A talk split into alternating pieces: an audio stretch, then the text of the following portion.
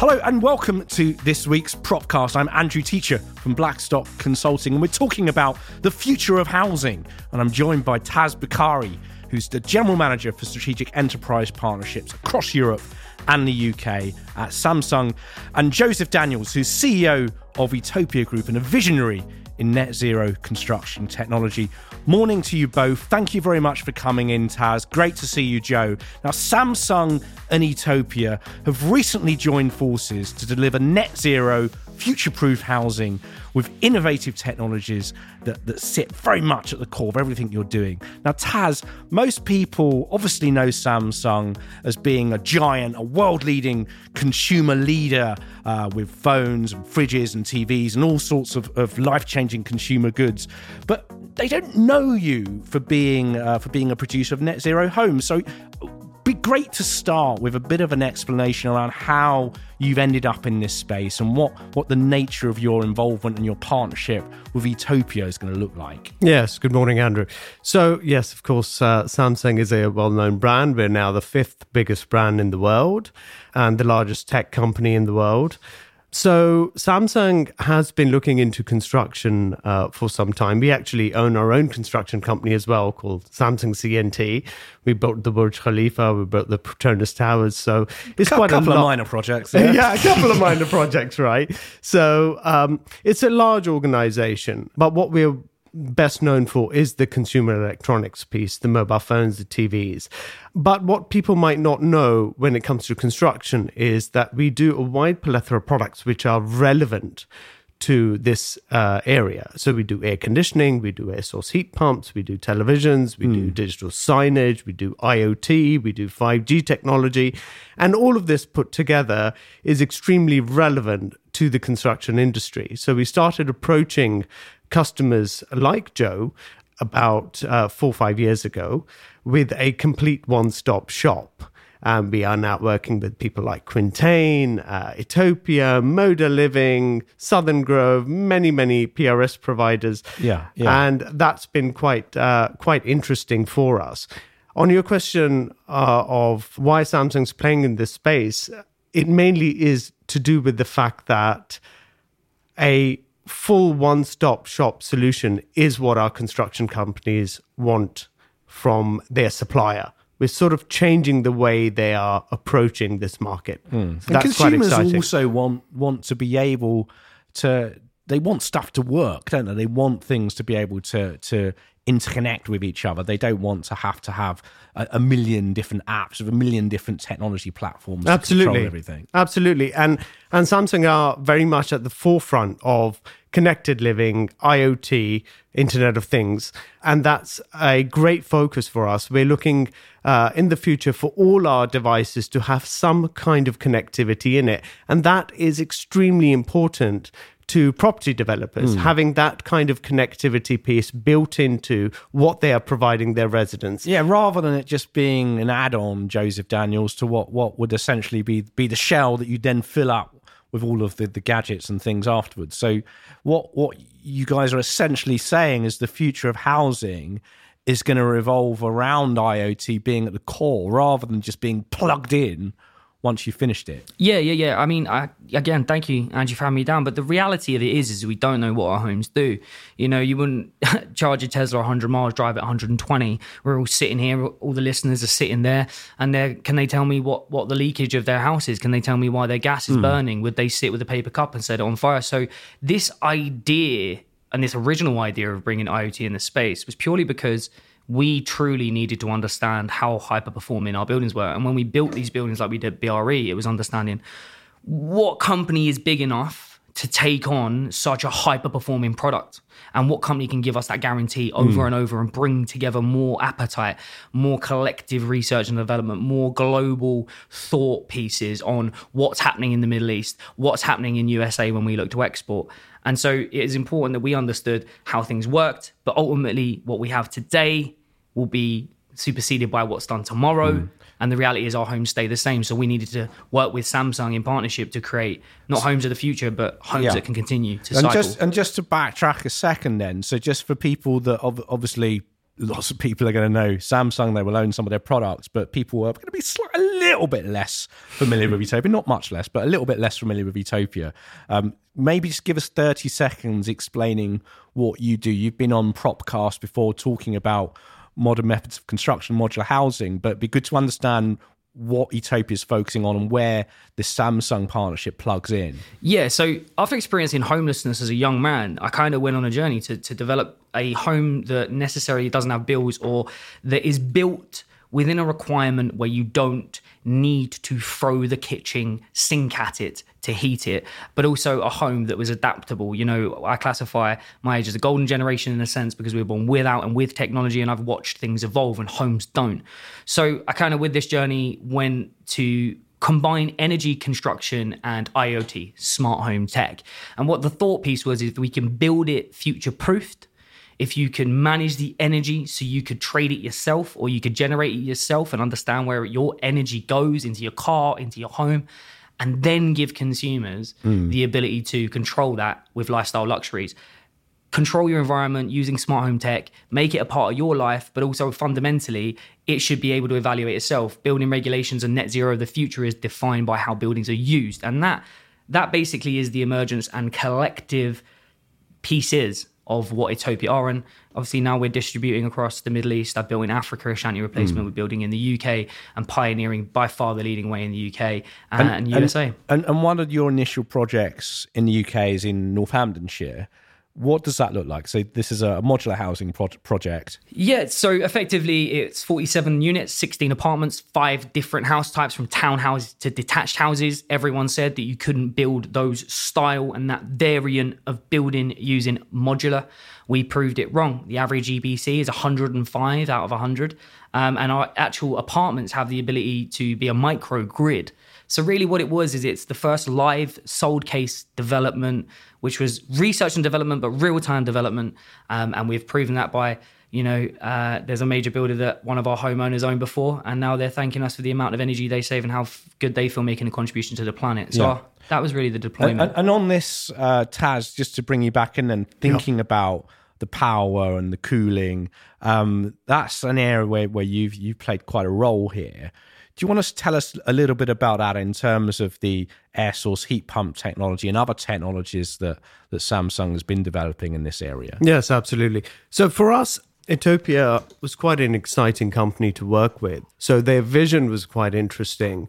They were an organization that seemed to have embraced the idea of the of internet and IoT fully which quite aligned with what our thinking was. So, hence, that's where our journey started with these guys with a relatively small development in Corby. All the way to their discussions happening in mm. uh, GCC and and and the states, etc. Yeah, yeah. So that was an exciting piece for us to get involved with. In regards to the technology that Etopia are using from Samsung, it's a it's, it's a mix of products to allow them to achieve the targets that they've placed on themselves in line with Homes England goals. So, with the net zero requirements, they're using our air source heat pumps to achieve those goals of net neutrality, as well as solar panels, as well as batteries. Uh, we've got a relationship with a company called Q Cells and putting that all together. So, Taz, in terms of generating this outperformance that, that Joe's describing, is that outperformance? Is it relying on on the super insulated structure that that Etopia's buildings offer, or, or, or is it is it a combination of factors? I, I think it's a combination of factors. Of course, Etopia do build well. We we understand that the way they're putting up their houses is quite innovative. Mm. Uh, what's quite exciting for us is the sustainability angle of what they're using, recycled sea plastics in their moldings, things like that. It's it's quite an interesting, different story. So combined with the way they put up their structure, combined with some key technology from our climate solution division, so air source heat pumps, air conditioning, as well as uh, controlling smart technology using uh, the Samsung Smart Things app for energy control, putting that all together under one umbrella then creates quite a good sustainable solution which they can then rely on. Yeah. Yeah. And what have you learned from Etopia through you know through this initial project? What what has been what what has it taught you? I think what's been exciting working with Etopia is very much uh, Joe's enthusiasm, right? So learning from Joe on uh, pretty much a daily basis on what's new. They move at an incredible pace. Now, Samsung, of course, is a large beast, but moves at quite a fast pace. But seeing Joe, Joe's agility and Etopia's agility has always been very exciting for us. Mm. And and Joe, let's let's go back to the consumer, right? Because this is something that you know we've done. I don't know over hundred of these podcasts over the last four years, and people now are starting to talk about the customer, but they almost on pain of death sometimes with with some there's some people that come on this this this podcast, mm. you know, and you can probably imagine some of the the slightly more old guard real estate investment folk who have now been smacked around the face by their comms people, marketing people, So you must yeah. talk about consumers. Whereas obviously for Samsung, it's inherently it's in your DNA, right? As a business, well, yes, absolutely. the consumer is in your DNA. And Joe for you, you believe that that for housing to evolve, the future of housing relies on consumers genuinely being at the heart of things. So the question, there is a question at the end of the monologue.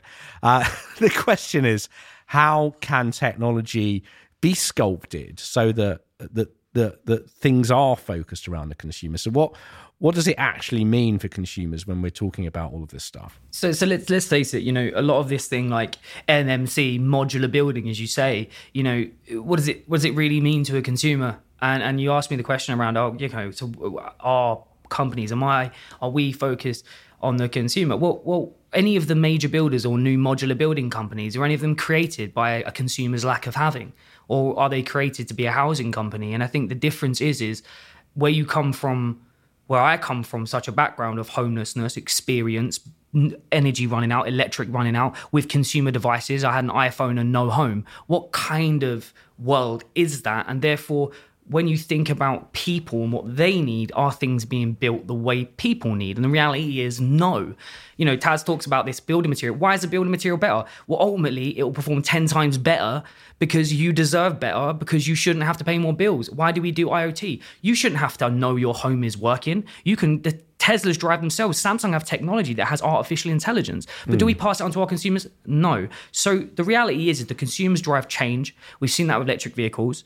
And now it's time for consumers, just because there's not enough houses, to say no to things that aren't good enough, just because they're forced to live in built boxes that aren't built for them. And and specifically, I mean, one of the the big things, and I've been talking about this for years in this space, has been around energy standards and and and the need just for better building regulations, mm. which the UK government has largely ignored for all sorts of reasons that we don't have time to go into now. But the point I'm making is that over the last six months, energy prices have become a really big thing. Whereas before, actually, they've been relatively, they've been annoying, but they're not been a big front page talking point issue. But now they are, right?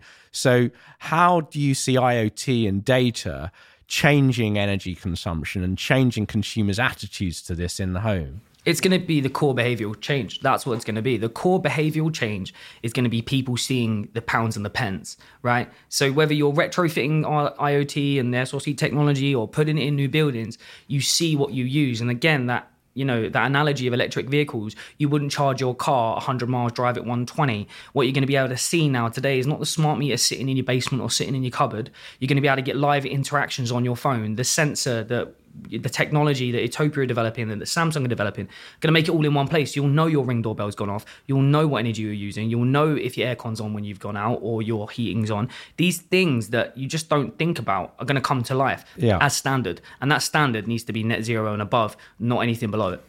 I think uh, as Joe makes some very good points, and and I think from just a consumer's point of view, most of those will not be very familiar with what net zero means and, and, and how it actually translates in any way into their lives. All what people are interested in is uh, how can I use technology to make my life a little bit uh, easier and how can I use technology to navigate my home a little bit better.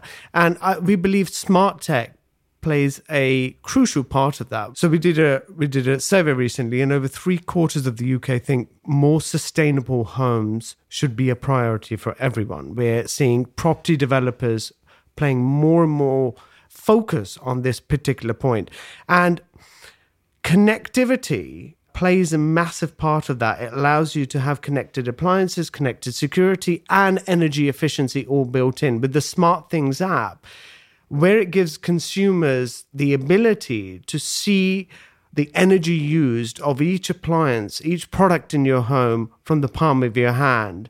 And as we see more and more consumers pushing the agenda towards more sustainability, more responsible living, giving them that ability through apps, uh, through connected products becomes important.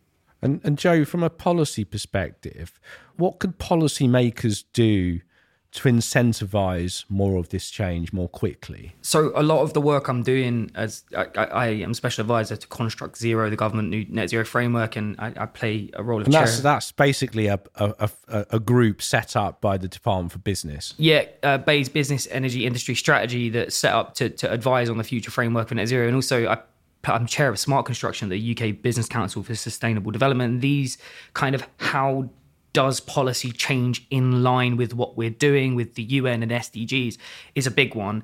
And it's not a single answer. There's 40 plus definitions of net zero. COP, let's face it, didn't do a lot. And so, actually, what the fundamental change is going to be is again in that pound pence, the mortgages, the green mortgages that you can get, and the benchmarking of performance to say net zero is good enough. And ultimately, our houses don't cost more to construct to net zero by a long way the reality is is that when you look at our system and the lack of housing it's that how does policy drive planning? How can we build more net zero buildings and how do the planners allow net zero buildings to be built? I think fundamentally for consumers and people understanding that the value chain of land the value chain of setting policy good enough so only the best can be built is going to enable these things to be affordable. So building regs need to be tightened to incentivize people to do better. Exactly, and then planners need to make sure that locally that they're satisfy, satisfying their own benchmarks. They need to set their own benchmarks. If you are Cambridgeshire and Oxfordshire, which are doing amazing work, they're saying net zero is only enough, never mind good enough, mm. and that's important because we're just allowing this trend to be set again of yeah yeah we'll talk about it we'll hype about it we'll cop about it. But actually us and samsung are getting together delivering it at pace seeing other companies try. No one's really setting the standard. Is all we're doing. We're setting benchmarks when really we should be the standard. Yeah and and I think in terms of, I mean, the other big things you think about that the housing market in England at the minute is all of this big, well, the, the, the massive debate around building safety and how we retrospectively pay for all of these mistakes.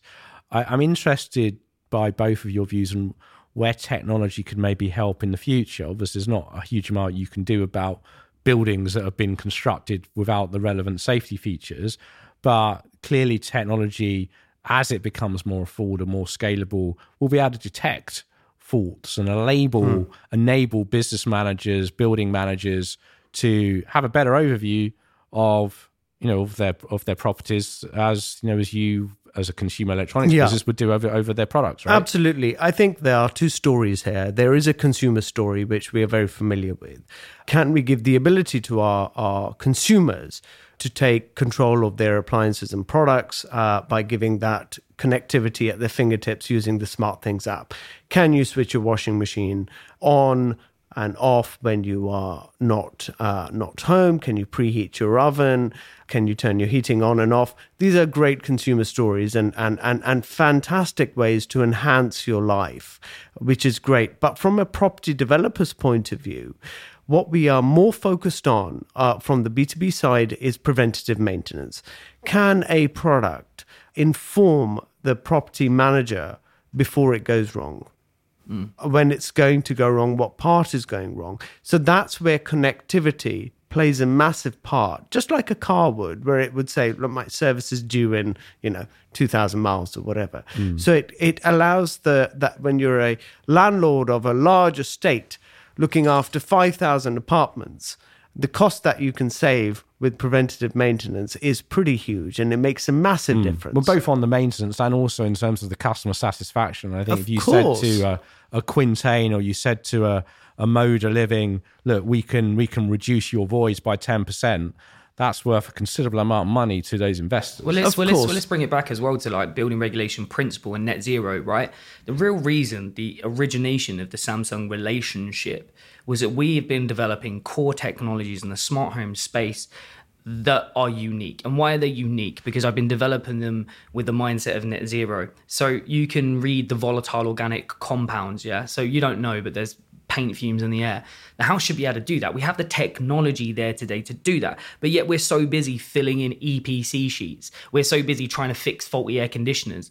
The reality is is that the industry which is the most valuable industry in the world, land real estate is the hmm. most bankable value in the world, doesn't even have the ability to tell me apart from this temp- this room is temperature X. Actually, what's going on? What pressure is it? What humidity is it? How does it work? What's the light levels? It's well, dark we'll, we'll outside. phone up um, after this podcast, Jay. We'll phone up the Bedford estate, uh, and I will I will put them in touch with you, and we'll make sure we've got Samsung technology in all of the Bedford estate buildings in Bloomsbury.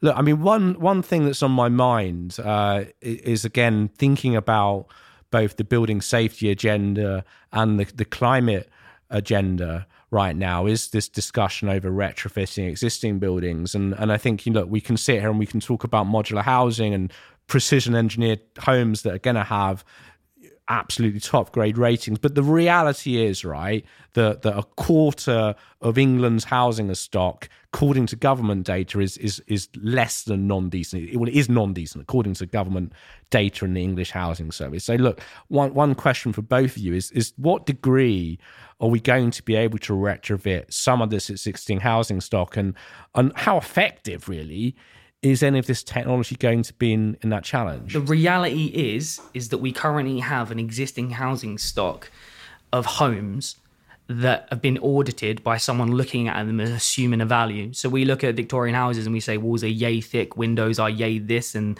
this is what we think your heating system should be. The reality is that smart home technology, IoT, is going to be able to unlock the true data. So what we can so do. So in plain English, what does that mean? Effectively means putting a sensor on a wall that can then measure the house unit energy usage over the course of a week and tell you how leaky your bathroom is versus your hallway. And then from understanding that, then we can specify technology. Because right now, what you've got is you've got a bunch of people going around throwing names like hydrogen, air source heat pump, uh, gas boilers at things and just putting all the energy in the world into them. Why are gas effective? Because you can burn stuff really fast and heat things really quick. Why? Because everything's so leaky, but we don't know how much it's leaking. So the reality of that is, is we're going to be able to specify the technology correctly by using IoT to gather real results and not have someone with a clipboard pretend they know how your building performs more than technology does. And uh, from your perspective, Taz, what what do you see as the other cost implications for consumers using some of these technologies? Because I mean Joe's makes a good point there that consumers might be quite confused by a lot of the stuff they've seen in the press over the last 6 months where they're effectively being told gas boilers are being banned, yeah. you're going to have to go out and spend five, ten grand on a, on a ground source, air source heat pump. And yeah. lots of people are going to be scratching their heads thinking, oh, crikey, that's a lot of money to spend, but is it going to work? I don't know. Have I got 10 grand? Would I rather have a new car? And, and Yeah, yeah. So it's, it's quite confusing. It is, it is. And, um, Samsung are making great efforts in uh, supporting this particular part of the change in regulation. And we have a business segment committed to this area, which we're working with Joe on already, which is our Samsung Climate Solutions business. And we have yeah. an air source heat pump technology business, which is perfect for uh, what the regulation now is. And, and, Joe, in terms of, of the role of MMC, again, we, have talked about this before, but it, it seems that the government's starting to get it. Homes England, you've you've recently completed a, a big deal with Homes England. They've been you know strong backers of this space, pretty pretty pioneering, you would say, in, in this era over the last few years. So there's the penny's clearly starting to drop that if you build houses in fields, they're going to be pretty leaky and pretty poorly performing. What do you see as being the, the future here for, for precision engineered housing? The future has to be one of stability and one of acceptance from a wider landscape and industry. Ironically, we're seeing traction in the Middle East that's probably 50 fold in the UK, even though I've been here four years and built schools and houses. And the reality of that is, is that the archaic processes that we have in place take changing. You know, you've got grandfather rights on bricks and concrete. People understand and have gone to universities and colleges to understand bricks and concrete. Um, when you tell them a sensor and a new form of technology, whether that be aerogel or whether that be uh, specialist injection foam moldings from plastics and etc. etc. This incredibly unique, or even mycelium, uh, which is like a mushroom based product. When you tell them these products are going to be infinitely better, they don't understand them. So I think that the future of this space needs to be MMC as a standard, needs to be modern, needs to be a, a method. Um, and why we, do you think? Well, I mean, why? I mean, I'm interested in both of your views because you've both got experience there. But why do you think geographies like the Middle East are a little bit more open to this? New, new wave. You know, it's a new frontier. If you think about the laws that have been in place pre technology. We as Britain live in a pre technological society where our frameworks, our infrastructure is all determined and built pre technology. That means all your roads, all your houses, all your planning, everything that you use was before you could even send an SMS. Today, these new cities, these new emerging cities, can be built with new infrastructure. That means that they're not laying copper cable to then replace it with broadband cable. It's 5G, it's ready for 6G. They're installing IoT as the base point and it just means that their systems are more modern and they can explore more modern options without the rigmarole of biased and existing process and also people's lack of knowledge. Yeah. Mm. I think from a UK perspective, 75% of UK consumers think smart tech is the future of property development. So uh, we've got to we've got to really pay attention to that part. And I think to to answer the question you asked earlier, future proofing really it just actually means anticipating the consumer requirements and needs and problems before they arise, right? And in an ideal world, consumers can create an ecosystem within their homes which is easy for them to plug and play new devices with, say, minimal effort. That's really sort of the utopia of where we want to go.